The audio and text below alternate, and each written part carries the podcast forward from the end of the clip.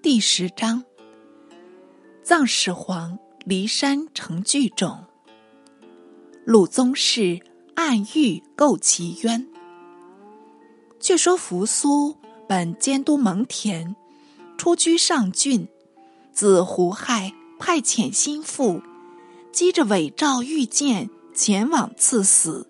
扶苏得书受见，弃入内舍，急欲自刎。蒙恬慌忙抢入，见指扶苏道：“主上在外，未立太子，令臣将三十万众守边。公子为监，这是天下重任，非得主上亲信，怎肯相受？今但凭一时到此，便欲自杀，安知他不有诈谋？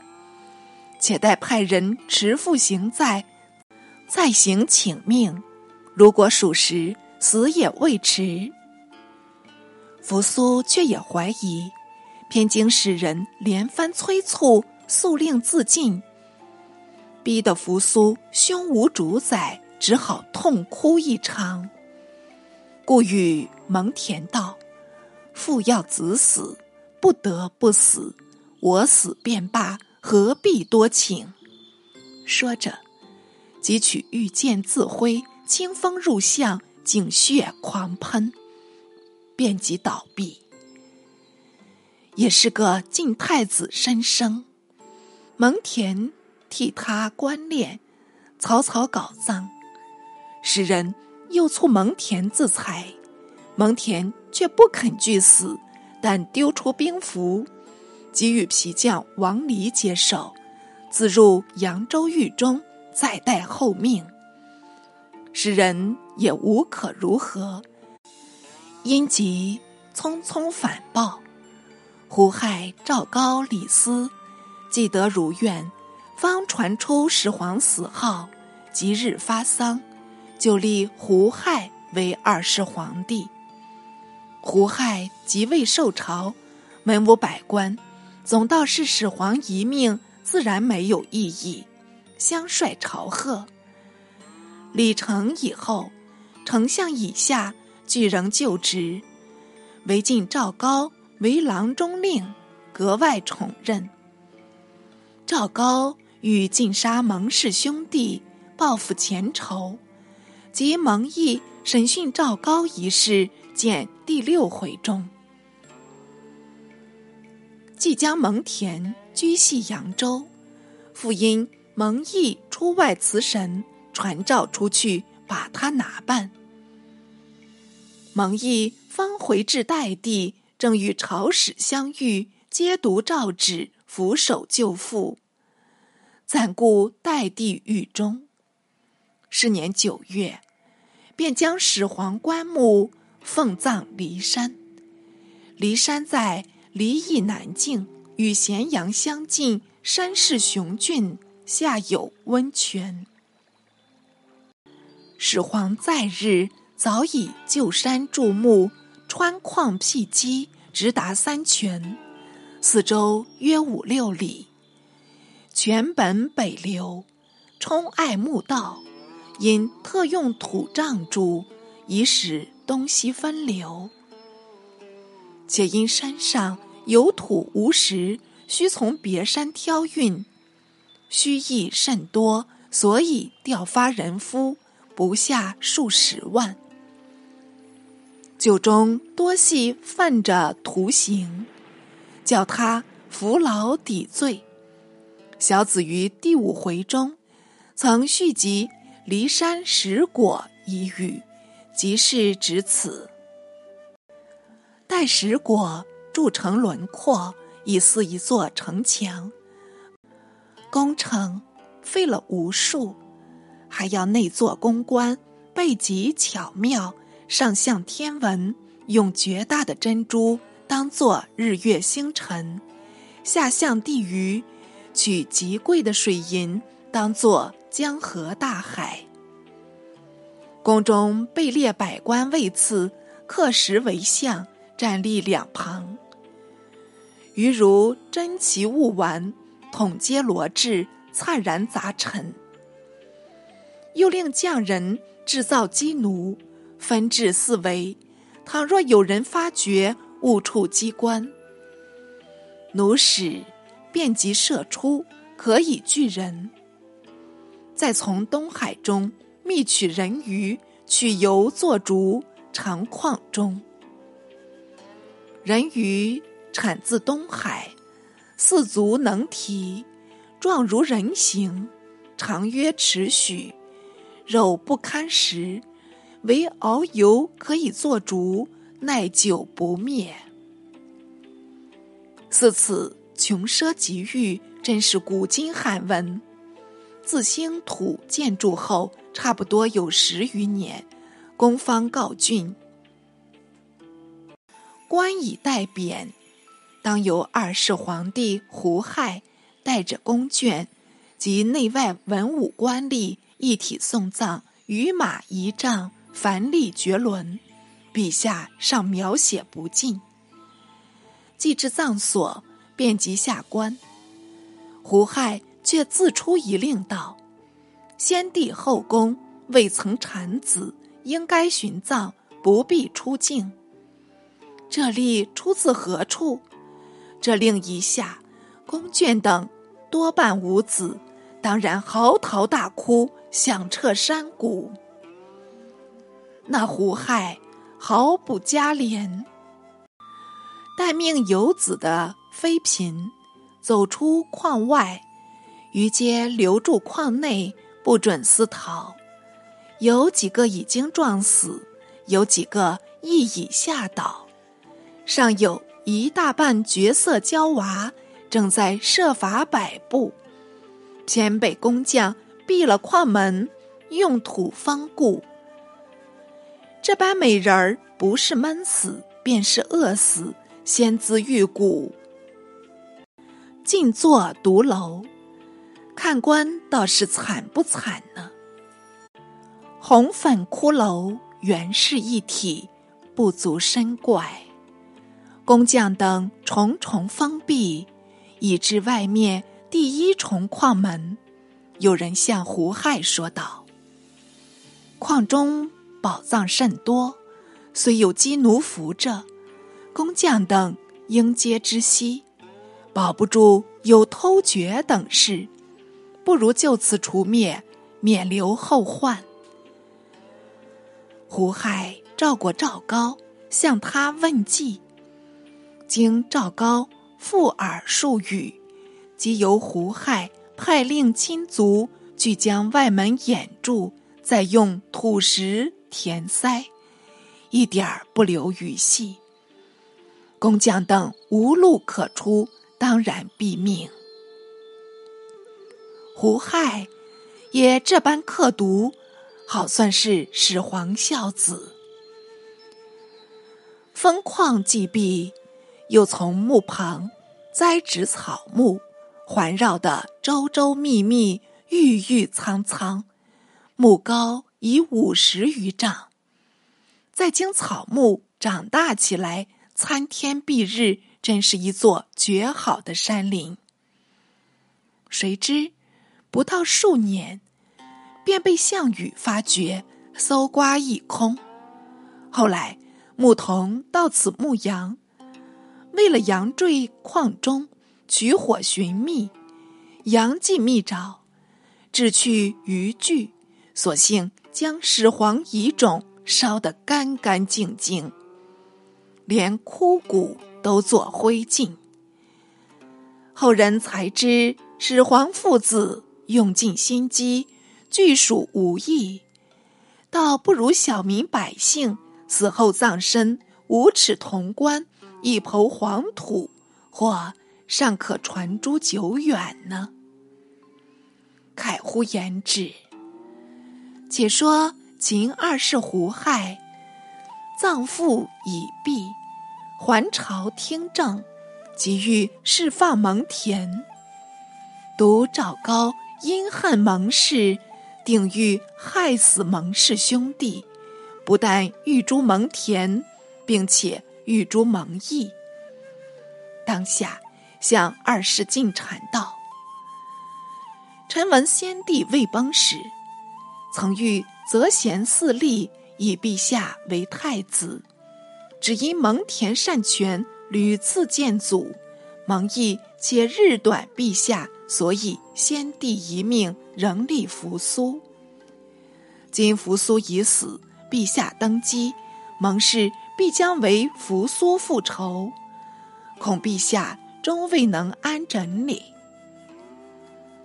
二世闻言，自然不肯轻赦蒙氏兄弟，在京兆高日夜怂恿，也巴不得斩草除根。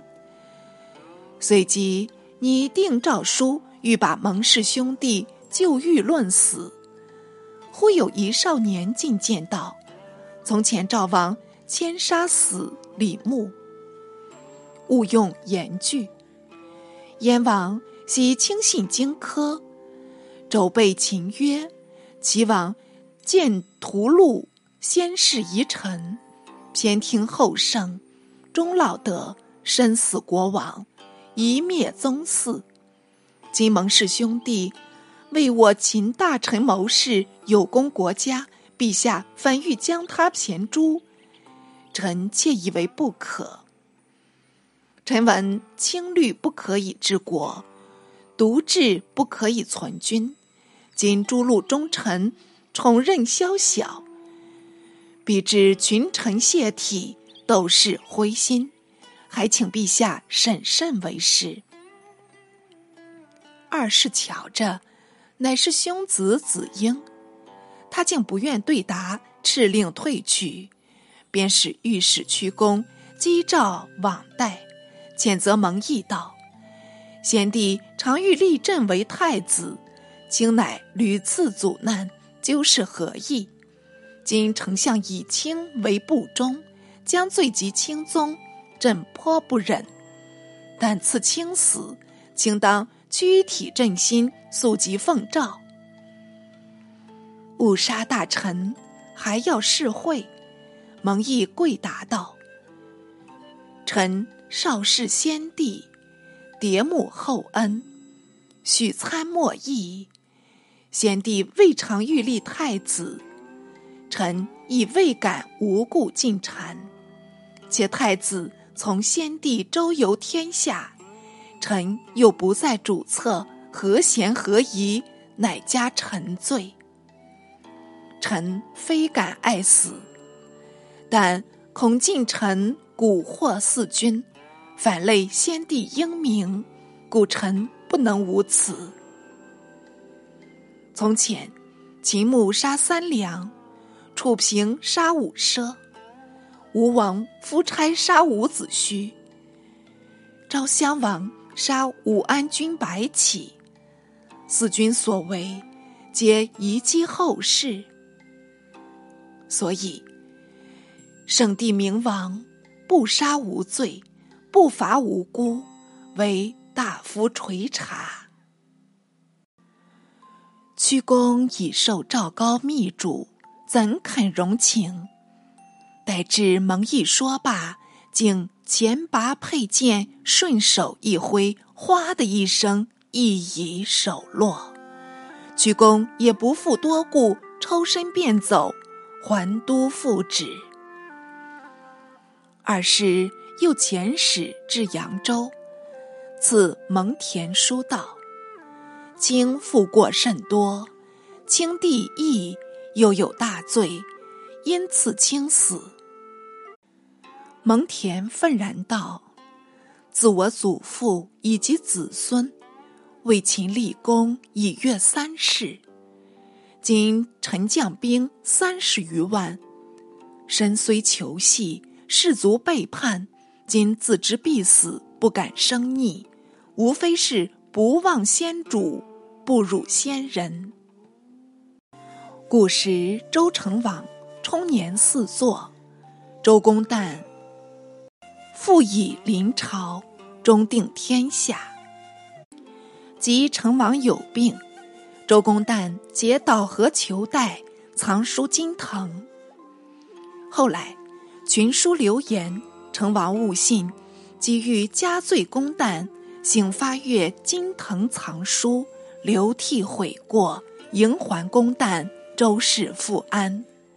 今天是守忠贞，反遭重谴，想必由孽臣谋乱，必获主聪。桀杀关龙逢，纣杀王子比干，信谗拒谏，终至灭亡。田死且尽言，非欲免救，实欲慕死谏遗风，为陛下补缺，敢请大夫复命。朝使答说道：“我只知受诏刑法。”不敢以将军所言再行上文。蒙恬望空长叹道：“我何罪于天，无过而死？”继父太息道：“田知道了。捡起灵桃至辽东城，穿凿万余里，难保不决断地脉。这乃是田的罪过。”死也应该了。劳役人民，不思建主，这是蒙恬大罪，与地脉何关？乃养药自杀。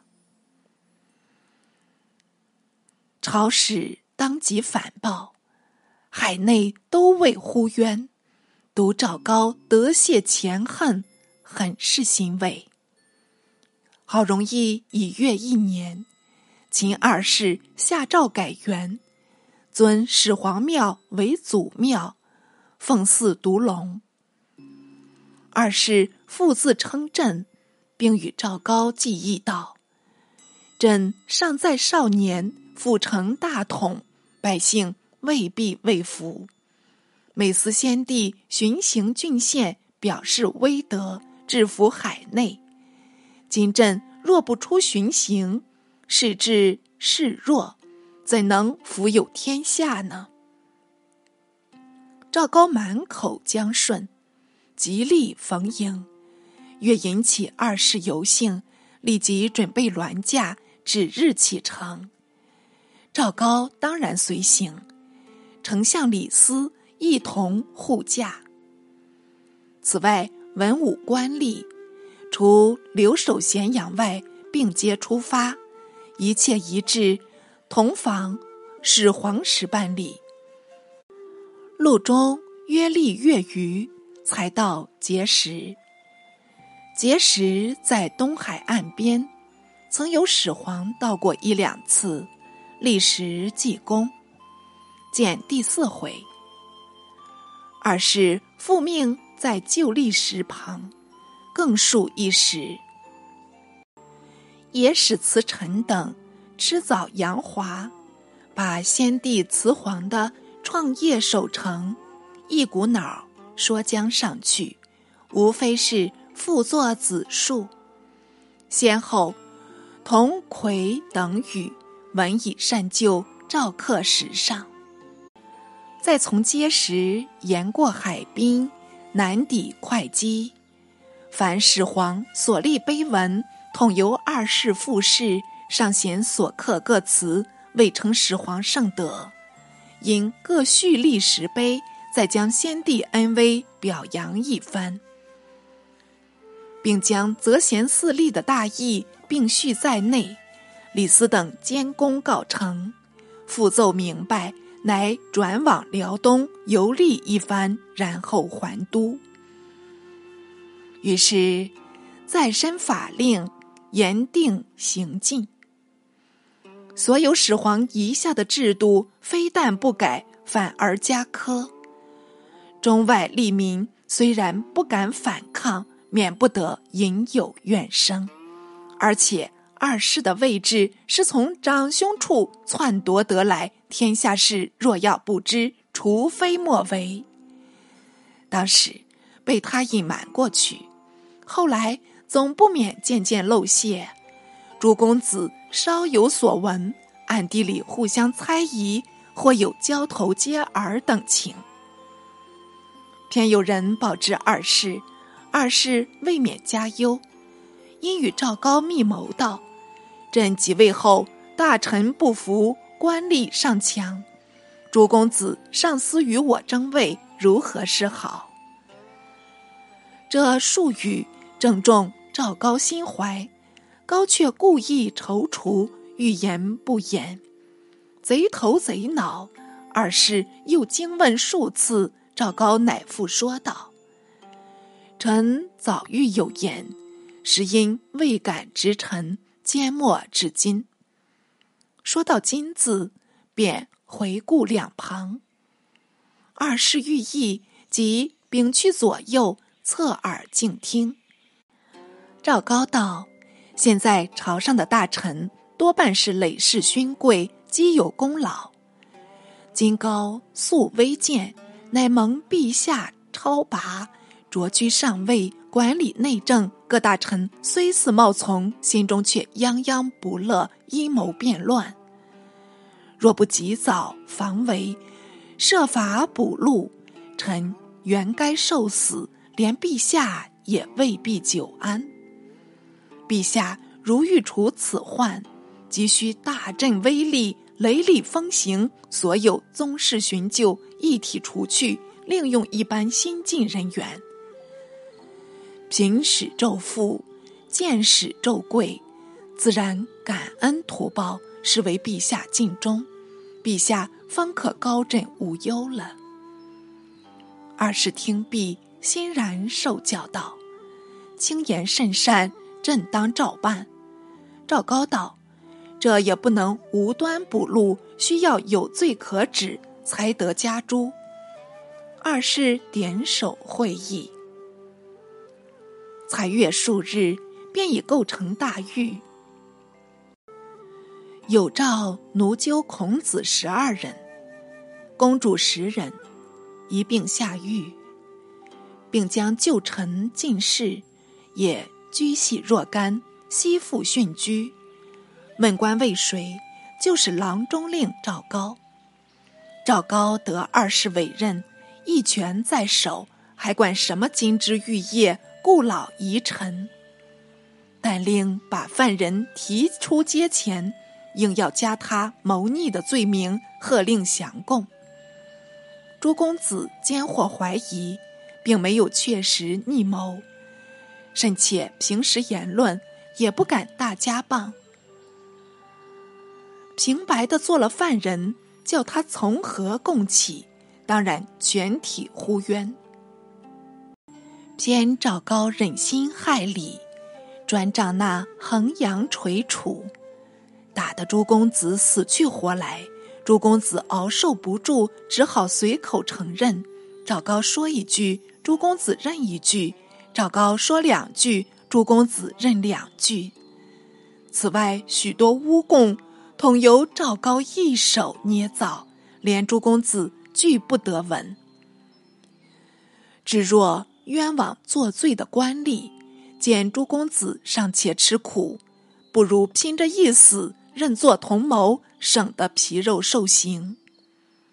赵高遂牵藤摘瓜，穷根到底，不管他皇亲国戚，但叫余己有嫌，一股脑扯入案中，验成死罪。有几个素无仇怨，不过怕他将来升官，已趁此罢黜了事，乐得一网打尽。当下复奏二世，二世立即批准，一道旨下，竟将公子十二人推出市曹，进行处斩。陪死的官吏不可胜计。还有公主十人，不便在大庭审问，索性屈至杜陵，由二世亲往居治。赵高在旁执法，十公主。同是生长深宫，娇怯的很。禁锢了好几日，已是黛眉损翠，粉脸成黄。再经胡亥、赵高两人，逞凶动吓，不是气死，已是吓倒，连半句话都说不出来。赵高还说他不肯招成，也命刑讯，接连喝了几个打字。鞭挞声相随而下，雪白的嫩皮肤怎经得一番摧折？霎时间香消玉殒，血渍冤臣。赵高是个阉人，怪不得仇视好女。敢问胡亥是何心肠？公子姜驴等兄弟三人，秉性忠厚，素无异议，至此也被株连，求系内宫，尚未议罪。二是既垂死十公主，还惜什么姜驴兄弟？因遣使至此道。公子不臣，罪当死，速就法力。江驴叫屈道：“我平时入室缺庭，未尝失礼；随班郎庙，未尝失节；受命应对，未尝失辞。如何叫做不臣？乃令我死。”世人答道：“奉诏刑法，不敢他意。”江驴。乃仰天大呼，叫了三声苍天，又流涕道：“我实无罪。”遂与兄弟二人拔剑自杀。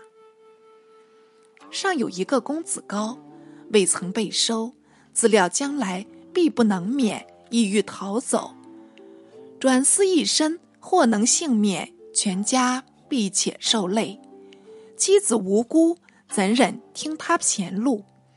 乃辗转思维，想出了一条舍身保家的方法。因含泪善成一书，看了又看，最后竟打定主意，决意成入。二世得书，不知他有何事故，便展开一阅，但见上面写着：“陈高卖死谨奏，昔先帝无恙时，臣入则赐食。”出则成鱼，御府之一，臣得赐之；中就之宝马，臣得赐之。臣当从死而不能。为人子不孝，为人臣不忠，不孝不忠者，无名以立于世。臣请从死，愿葬骊山之族，为陛下幸哀怜之。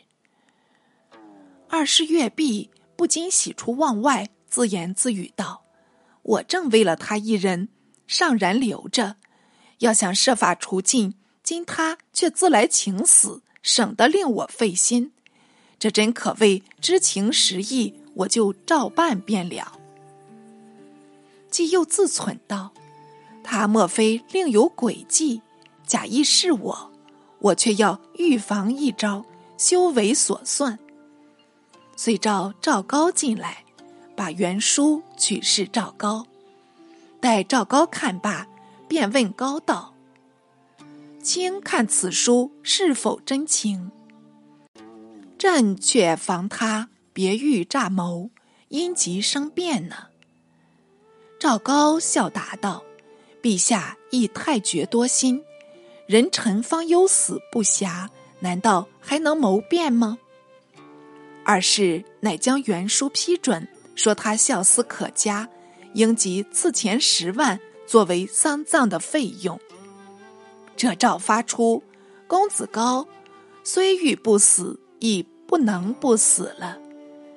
当下与家人诀别，服药自尽，才得奉旨发丧，安葬始皇墓侧。总计始皇子女。共有三四十人都被二世杀完，并且即没家产，只有公子高拼了一死，尚算保全妻奴，不致同尽。小子有诗叹道：“祖宗作恶，子孙长，故事何妨见始皇？天使孽宗生孽报。”因教骨肉自相戕。欲知二世后事，且看下回分解。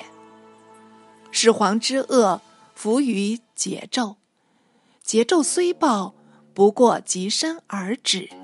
始皇则自铸聚众，死后尚且殃民。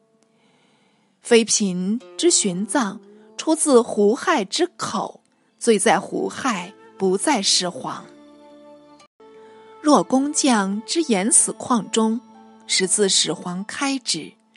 始皇不欲设激奴，欲设发掘，则好事者无从借口，而胡亥之毒计无自而萌。然则始皇之死尚虐民，可以知矣。